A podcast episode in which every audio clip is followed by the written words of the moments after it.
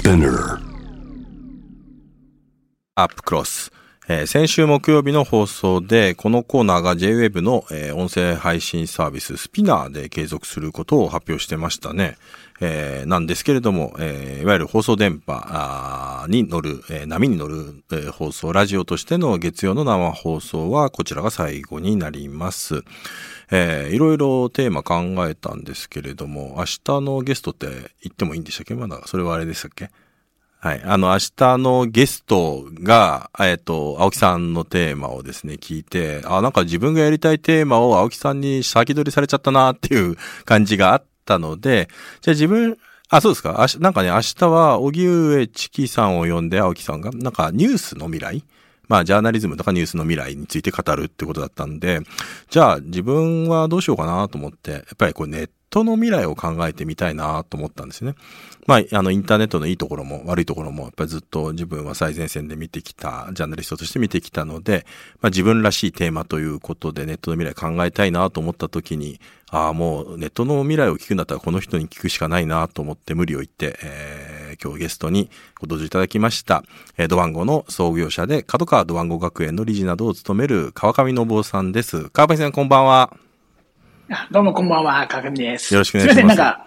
節目で呼んでいただいてありがとうございます。いやいや、あの、でも、川上さんね、最近少しずつインタビューとか出られるようにはなってますけれども、まあなんていうか、あの、角川のね、はいあの、かいあの、トップから退任された後、なんていうか、2、3年ぐらいもうなんか世間的には消えていてような状況だったので、この3年ぐらい何やってたんですか？いや、まあ別に普通に、あの、やってたんですけどね。まあ一応世間的にはあの、禁止にしてたんで、あんまり出ないようにしてましたけど。そうなんですね。は。はいい。別にやってることあんまり変わんないですよね。はい。なので、まあ今日はね、そういうことも含めて、なんかいろいろ伺っていきたいんですけれども、やっぱりまず最初にね、伺いたいのが、まあこの数年間ですね、川上さんが力を入れて、あの、携われてきた、あ N 高校、えーまあ最近は S 高校というのもあって、いわゆるネットを使ったこの新しい通信教育の高校、これの躍進が凄まじいことになっていて、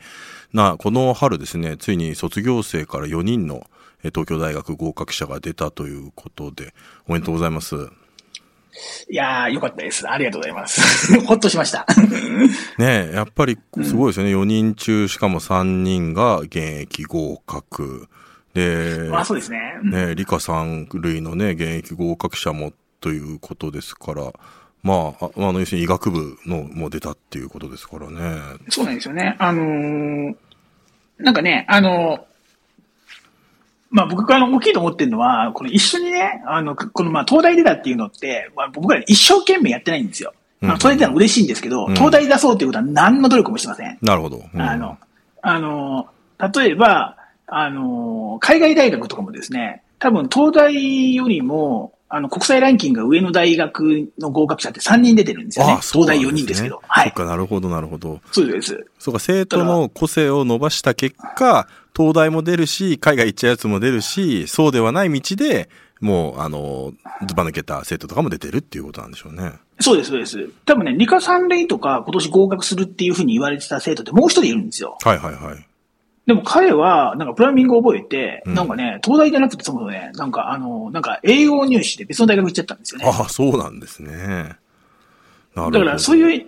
意味では、優秀な子が入ってくれてるっていうのが、この結果に結びついてるんですけども、優秀な子を全員東大に行かそうってことは別にしてないんですよ。うん、まあ別にそういう、はい要するに、なんだろう、いわゆる上位校、国公立や上位校、次第の上位校とかに行く予備校とは違うもんですもんね、この SN 校。あ、そうです、そうです。はいはい。で、2016年から開校して、まあ、その当時はね、メディアでも大きな話題になって、期待する声もあれば、こんなのうまくいくわけないよなんていうね、結構冷ややかに見る目なんかもあったと思うんですけれども、どうですか ?2016 年からこの5年経って、5年でここまで来れたってことについて、どう評価されてます？い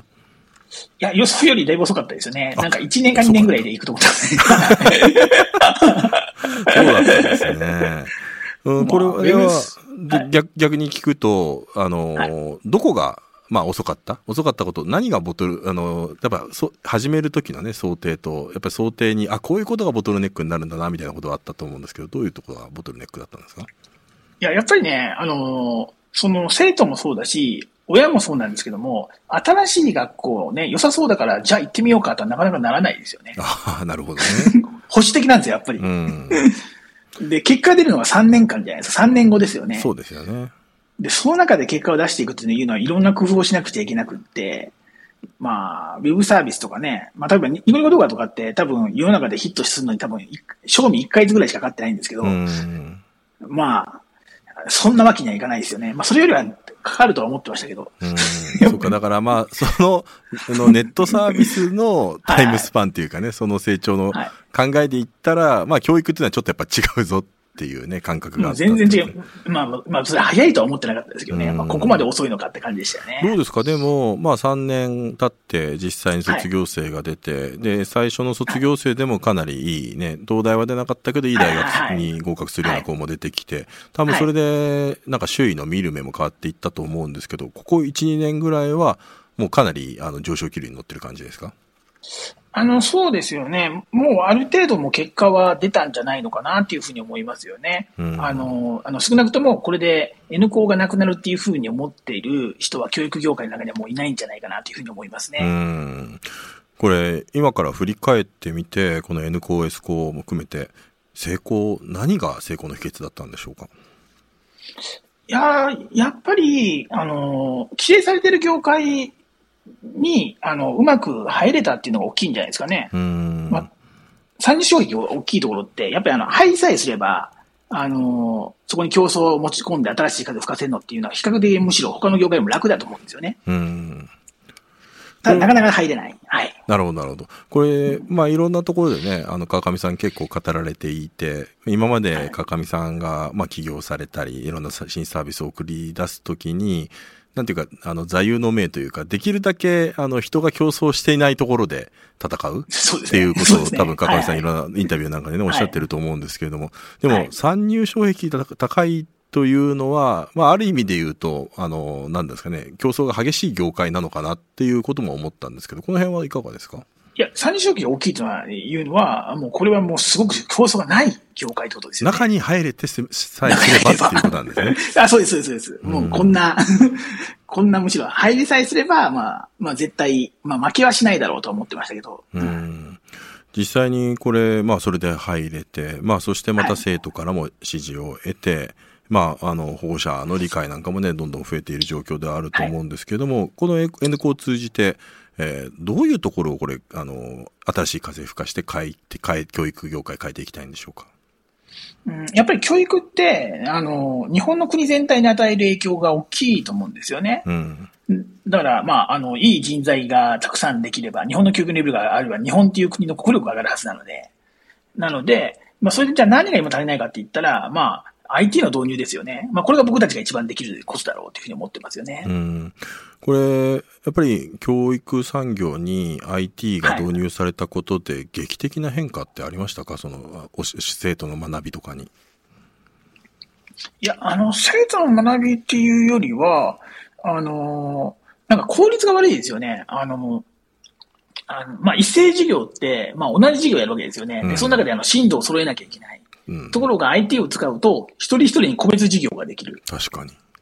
そうすると先生は、まあ、あの、コーチングに先生できるので、うん、で、授業自体はすごく上手い先生にやってもらえばいいし。うん。まあ実際。効率がいいですよね。うん、まあ実際アメ、アメリカの大学なんかはね、はい、むしろそういう、あの、講義とかよりも、はい、まあアクティブラーニングっていうような形で、もう授業の、あの、知識を得る授業というのはもうネットとかね、えー、先に学んでおいて、それをだから、ちゃんと、あの、専門知識がある人にフォロー、その生徒ごとに多いですね、フォローアップしてもらう。これが、まあ、学びの効果も高いなんていうの言われてて、かなりこれ、S、の N 校では、そういった、えー、アメリカが IT でね、あの、起こした教育改革みたいな、大学とかで教育改革みたいなもの、あれを意識されてる部分ってあるんでしょうか？いや、それは全くないですね。いや、まあ、アメリカはアメリカでね、いろいろやったら、まあ、いろいろあそこは、あれでね、問題もあるし、あの、決して参考に あの、していい部分もあれば、悪い部分もあると思うんですけど、あの、まあ、例えば相手の導入って言ってもね、あの、例えばオンライン教育でコミュニティの重要性に着目している教育機関って多分世界中でも N 校だけだと思います。ああ、確かにそれは言われたことなんですね、はい、え、このコミュニティの重要性っていうのはど、どのあたりから導入されたんでしょうか？いや、とというか普通にそうだろうっていう。僕だって、僕ら的にはコミュニティでいるでしょうっていうふうに、普通に思ってたんですけどね。まあ、ふ何もそこに普通疑問ないですから。の、リアルのはい学校は、そういう部活とかがあるわけですもんね。部活とかがあって、はまあ、それで学校生活が楽しくなるし、まあ、なんていうか、あの、コロナで今ね、大学がオンライン授業ばっかりになった結果、すごく学生のストレスが溜まって、あ、なんか本当に学校に行って無駄話をするような場所とかコミュニティみたいなものが、いかに大学生にとってね、大事なのかみたいなね。そういうのが分かったところもあるのかなと思いますね。そうですね。だからそういう意味では、まあ、ドワンゴ時代がもともと、なんかね、ネットの友達で作った会社だったっていうのが大きかったですよね。うーん、なるほど。だから僕らがネットの学校を作るんだったら、当然、学校生活もネットでいいだろうっていうのは自然な発想でしたね。僕らが、僕らからすると。うーんなるほど。はい。そして、また、まあ、それのね、多分延長でもあると思うんです。やっぱり、まあ、川上さんずっとネットのコミュニティを、まあ、サービスをね、はい。提供する側の方だったと思うので、まあ、ネットの未来っていうのを考えるときにですね、まあ、はい考えてみると2006年にニコニコ動画が誕生して15年経って、まあ IT 業界でのこの15年ってかなりね、まあ15年経てば大抵のサービス終わってるだろうみたいなね、のもあってですね。まあニコニコ動画はまだ残っていて、形は変わりながらも残っているわけですけれども、この15年のこのネットをめぐる環境で、まあ最近だとね、GAFA って言われている、いわゆるまあアメリカのプラットフォーム業者ばっかりが強くなってしまった。まあ15年前はね、スマートフォンもまだほとんど出始めみたいな状況でしたからすごいやっぱスマートフォン出てからのこのネットの業界って大きく変わっていったところもあると思うんですけど、この15年どう振り返ります？いやー、やっぱり、大きいのは15年前ってね、あの、やっぱり日本って世界の中でも国産ネットサービスが強かった国だったんですようね。ん。でも、この15年でもう新しい国産のネットサービスってほぼ出なくなりましたよね。そうですね。まあ、だからそういう意味では日本もこの世界の、あの、もう地図の中にもう組み込まれつつあるっていうのが、まあ、まあ僕らとビジネスやってる側からすると一番大きな違いじゃないかなと思いますよね。うん。だからまあそういう国産のサービス、まあ国産の当時はね、携帯電話がガラケーが強いというのを揶揄されて、ガラパゴスなんてね、言われてたんですけれども、でも、でもレネットのサービスなんかでもやっぱり特色を出して成長してる国っていうのは、まあ、例えば中国とかね、で、韓国なんかも、はいはいあの、韓国資本のね、あの、はい国産サービスが、あの、ちゃんと存在感もあるし、むしろガラパゴスの環境を守ろうとした国の方が、ネットで存在感があるっていう、なんか皮肉な現象になってますよね。いや、もうそれ最初から分かってましたけどね。僕ずっと言ってましたけど。ガラポンさんが言ってるやつはバカだと思ってましたから。うんスマホとか来たらもうおしまいですよ。それは、まあ最初から見えてたんですけどね。なんかそちらの方が未来だっていうふうにね、ね、あの、言う人たちが、あの当時は強かったですよね。うんうん。まあ、スマートフォンが出て、まあ、よりそうなってしまった。でも、まあ、逆に伺うと、あの、その中でも、このニコニコが15年間、あの、独自の立ち位置で生き残れた理由ってどこにあると思われます？うーん、いや、まあ、それは、ある程度やっぱり変わったサービス作ったので、で、未だに世界的にもやっぱり変わったサービスですよね。うん。だから同じものを、同じようなサービスだったら、やっぱりそれね、あの、グローバルなものに、特に今の時代だったらね、もうあの、勝てないですから、うん。もうあの、アプリとかもね、全世界配信とかでやっちゃうので、うん、そうすると、やっぱりローカルなサービスで勝つのってやっぱ難しいですよね。あの、よほど特徴を持たないと。まあ、うんニコ動はそういう意味では、あの、ある程度十分変なサイトだったっていうことだと思うんですけど、そうですね。やっぱり今、日本のネット文化という、まあ世界でもね、多分すごく特徴があったものをちゃんと刺激するようなね、はい。えーサービスだったんだと思います。はい。うん、他方で、まあ、うん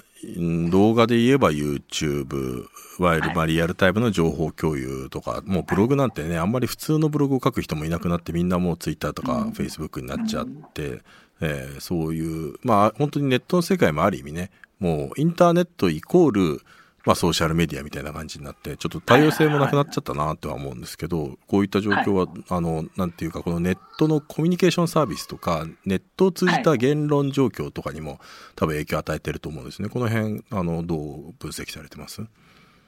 ーん、やっぱり、そのネット自体が、まあ、2006年のニコ動を作った段階で、あの多分現実社会の鏡みたいにネットは変わっていくんだろうなっていうところまで予想してたんですよね。うんで、それは予想してた。うん。ので、まあ多分、あの、そのネットの自由なネットっていうのは多分なくなるでしょうと。でも今のネットって単なる現実空間っていうんじゃなくって、まあ、あの、現実空間は SNS の中に閉じこもっていて、うんオープンな空間は、なんか現実というよりはなんかもっと汚い世界になっちゃいましたよね。それは予想以上に汚い世界になったっていうのは。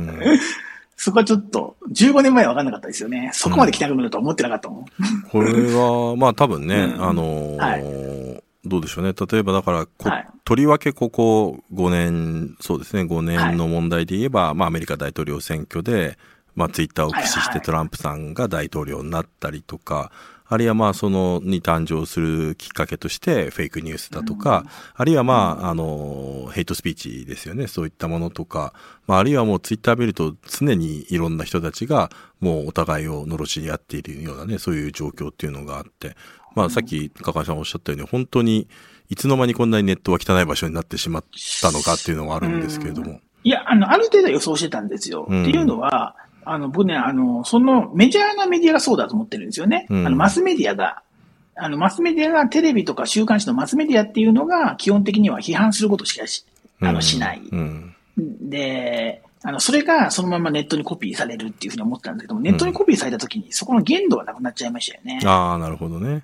うんそうか、そうか。だから、ある意味で言うと、おお互いがお互いを、で、またこのマスメディアもネットの、はいその限度がなくなった、あの、はいネットの状況を見て、あ、こういうのが受けるんだって言って、マスメディアも変わっていったみたいなね。あいや、そうなんですよね。いや、だから僕、あの、基本やっぱりマスメディアのせいだと思ってるんですけど、ネット汚いのは。まあだからやっぱどこかでね、このはい負のスパイラルをね、変えていかなければいけないということでもあるのですが、ど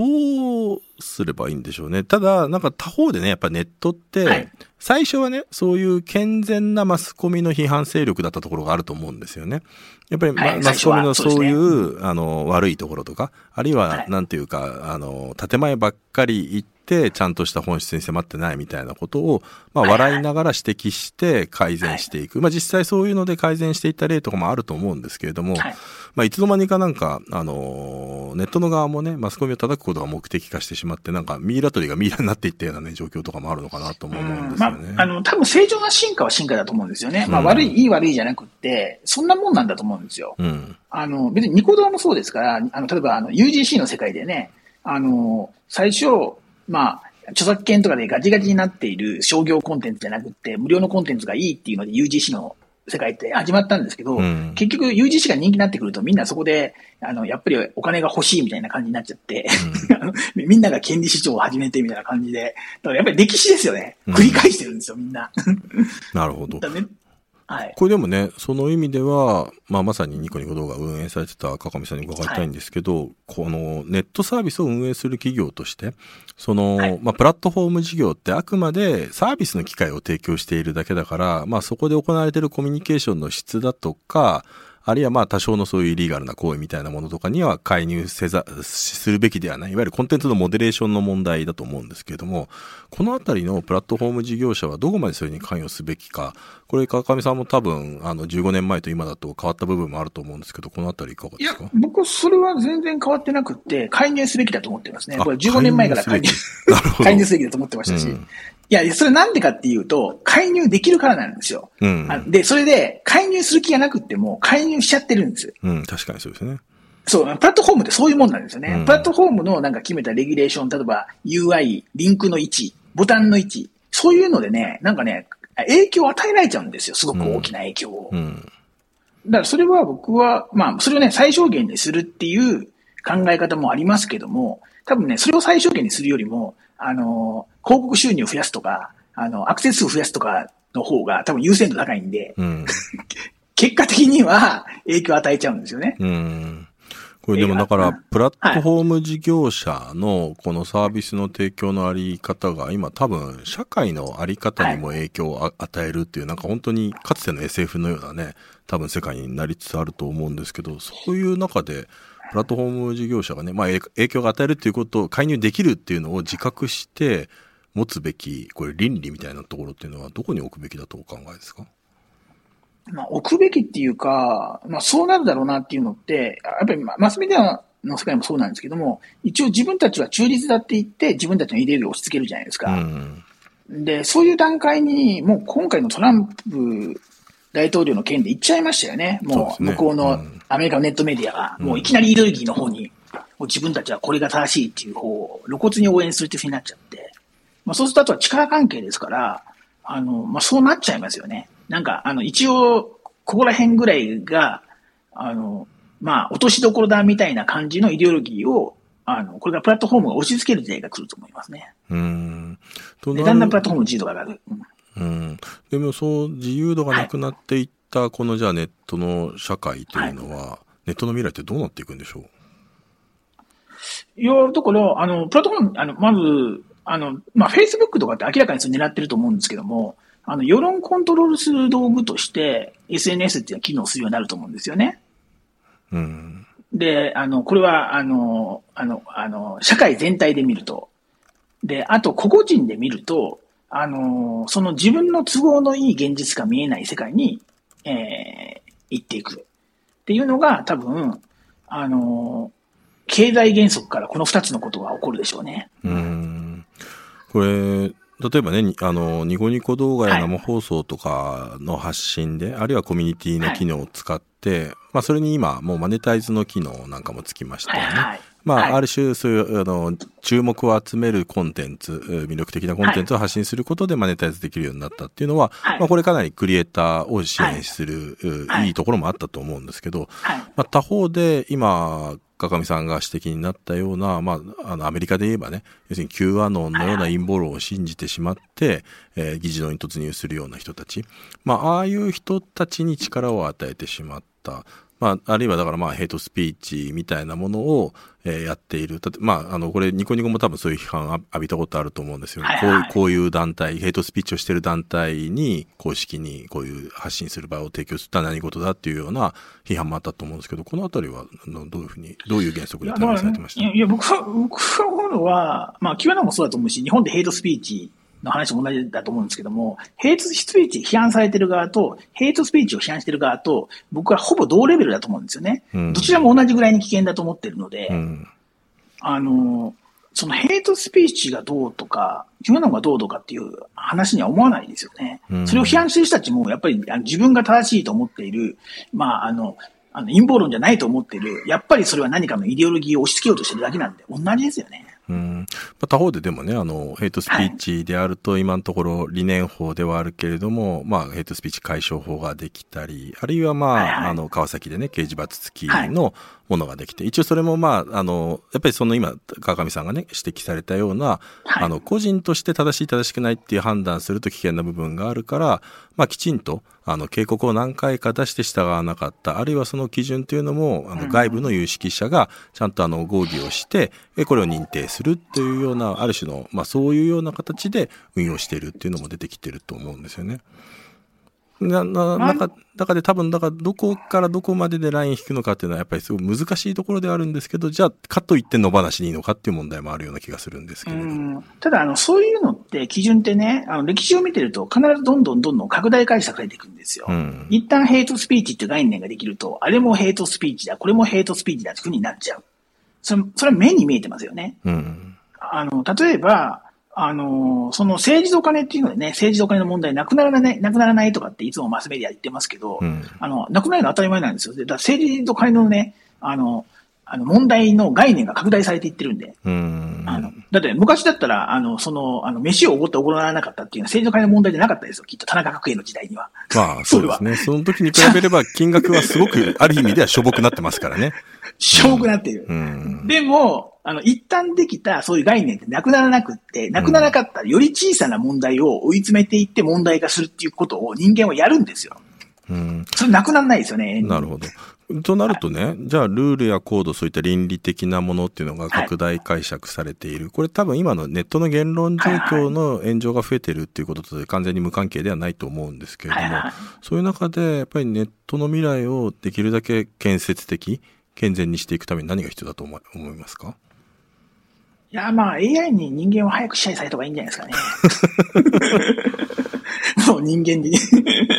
もう人間、人間にはこの複雑な社会をコントロールすることは不可能なんで。うん。まあだからその今、やっぱりはい。なんでしょうね。多分ネットで起きている、しかもネットが今現実世界とかなりもう深く結びついてしまっていて、だからネットでこういろんなことが起きているっていうことは現実社会の複雑さの反映っていうところもあると思うんですけれども。あの、そうなんですよね。だからね、数字モデル的にはね、あの社会複雑なんだから、あの、解って難しくなってるんですよね。うん、あの、落としどころあの、あの、見つけるのが100年前よりも確実に難しくなっている。うん、じゃあ、その中で解が見つからないときに人間がどう行動するかって言ったら、原理主義に走るんですよ。うんでも、解が見つからないのに原理主義で走ったら、その、その原理主義によってさらなる歪みができるに決まってるんですよね。うん、なるほどね。いや、でもなんか、僕でも、今の川上さんの話を聞いてて、僕もやっぱ、あの、なるほどなと思ったのが、やっぱりその、例えばだからトランプ大統領、元大前大統領の、あの、ツイートがね、あの、問題だ。まあ彼は結局ツイッターから追い出されましたけれども、まあそれであの、パーラーっていうね、新しい SNS, SNS に行く、あるいはなんか自分でなんか SNS 作るみたいな話をしていて、で、まあそれに対して批判する声もあるんですけど、僕なんかそれは一つ、あの、最善の解決策じゃないけれども、解決策の一つかなとも思うんですよね。つまりだから複雑になっちゃっていて、全然違うような人たちが全部巨大なプラットフォームの中にいるからこういう衝突が起きるわけで、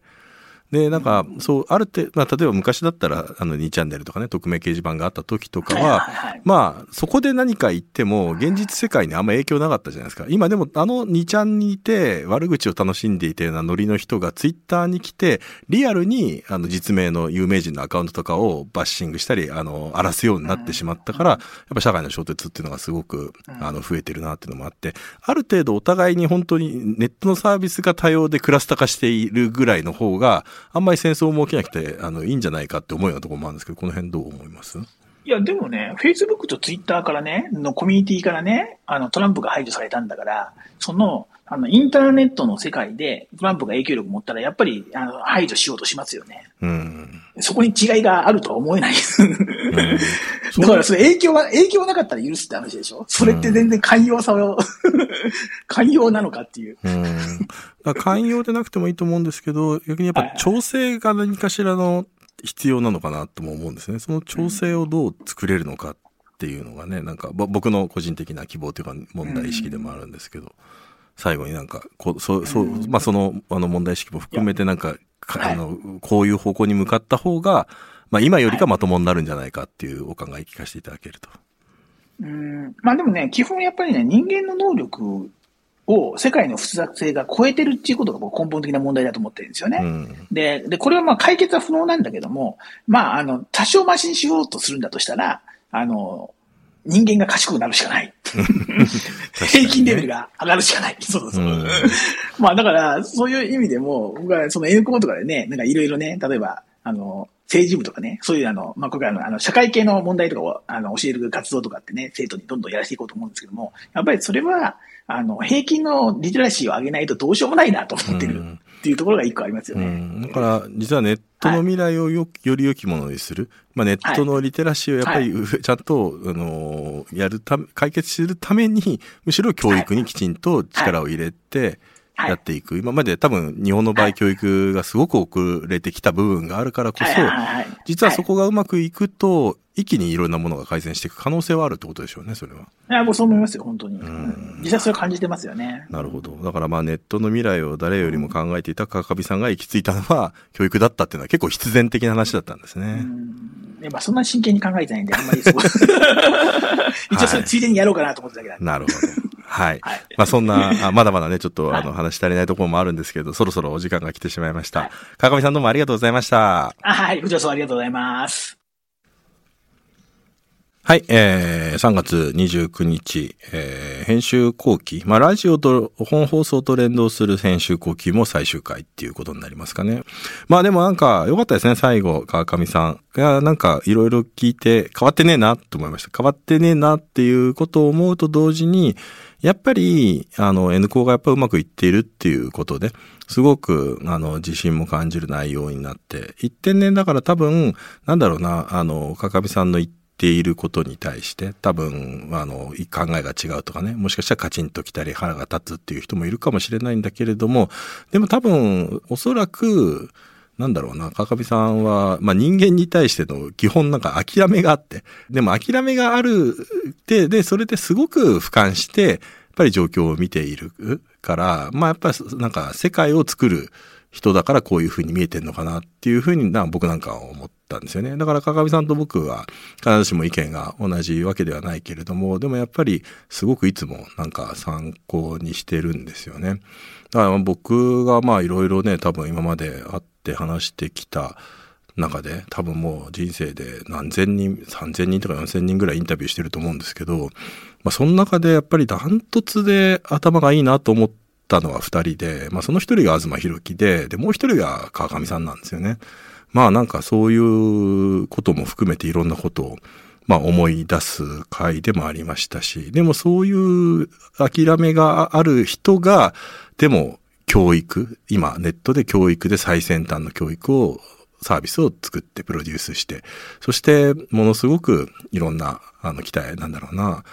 うん、才能あふれる生徒たちをですね、どんどん世の中に送り出しているっていうあたりが、まあそのあたりがね、やっぱりまた、あの人間って面白いなって思うところでもあるので、えー、なんかそういう意味でもなんか最後にふさわしい話が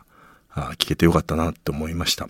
まあ、4月からもまたアップクロス、えー、どんな形かわかんないですけど、続くそうなので、そこでもまた、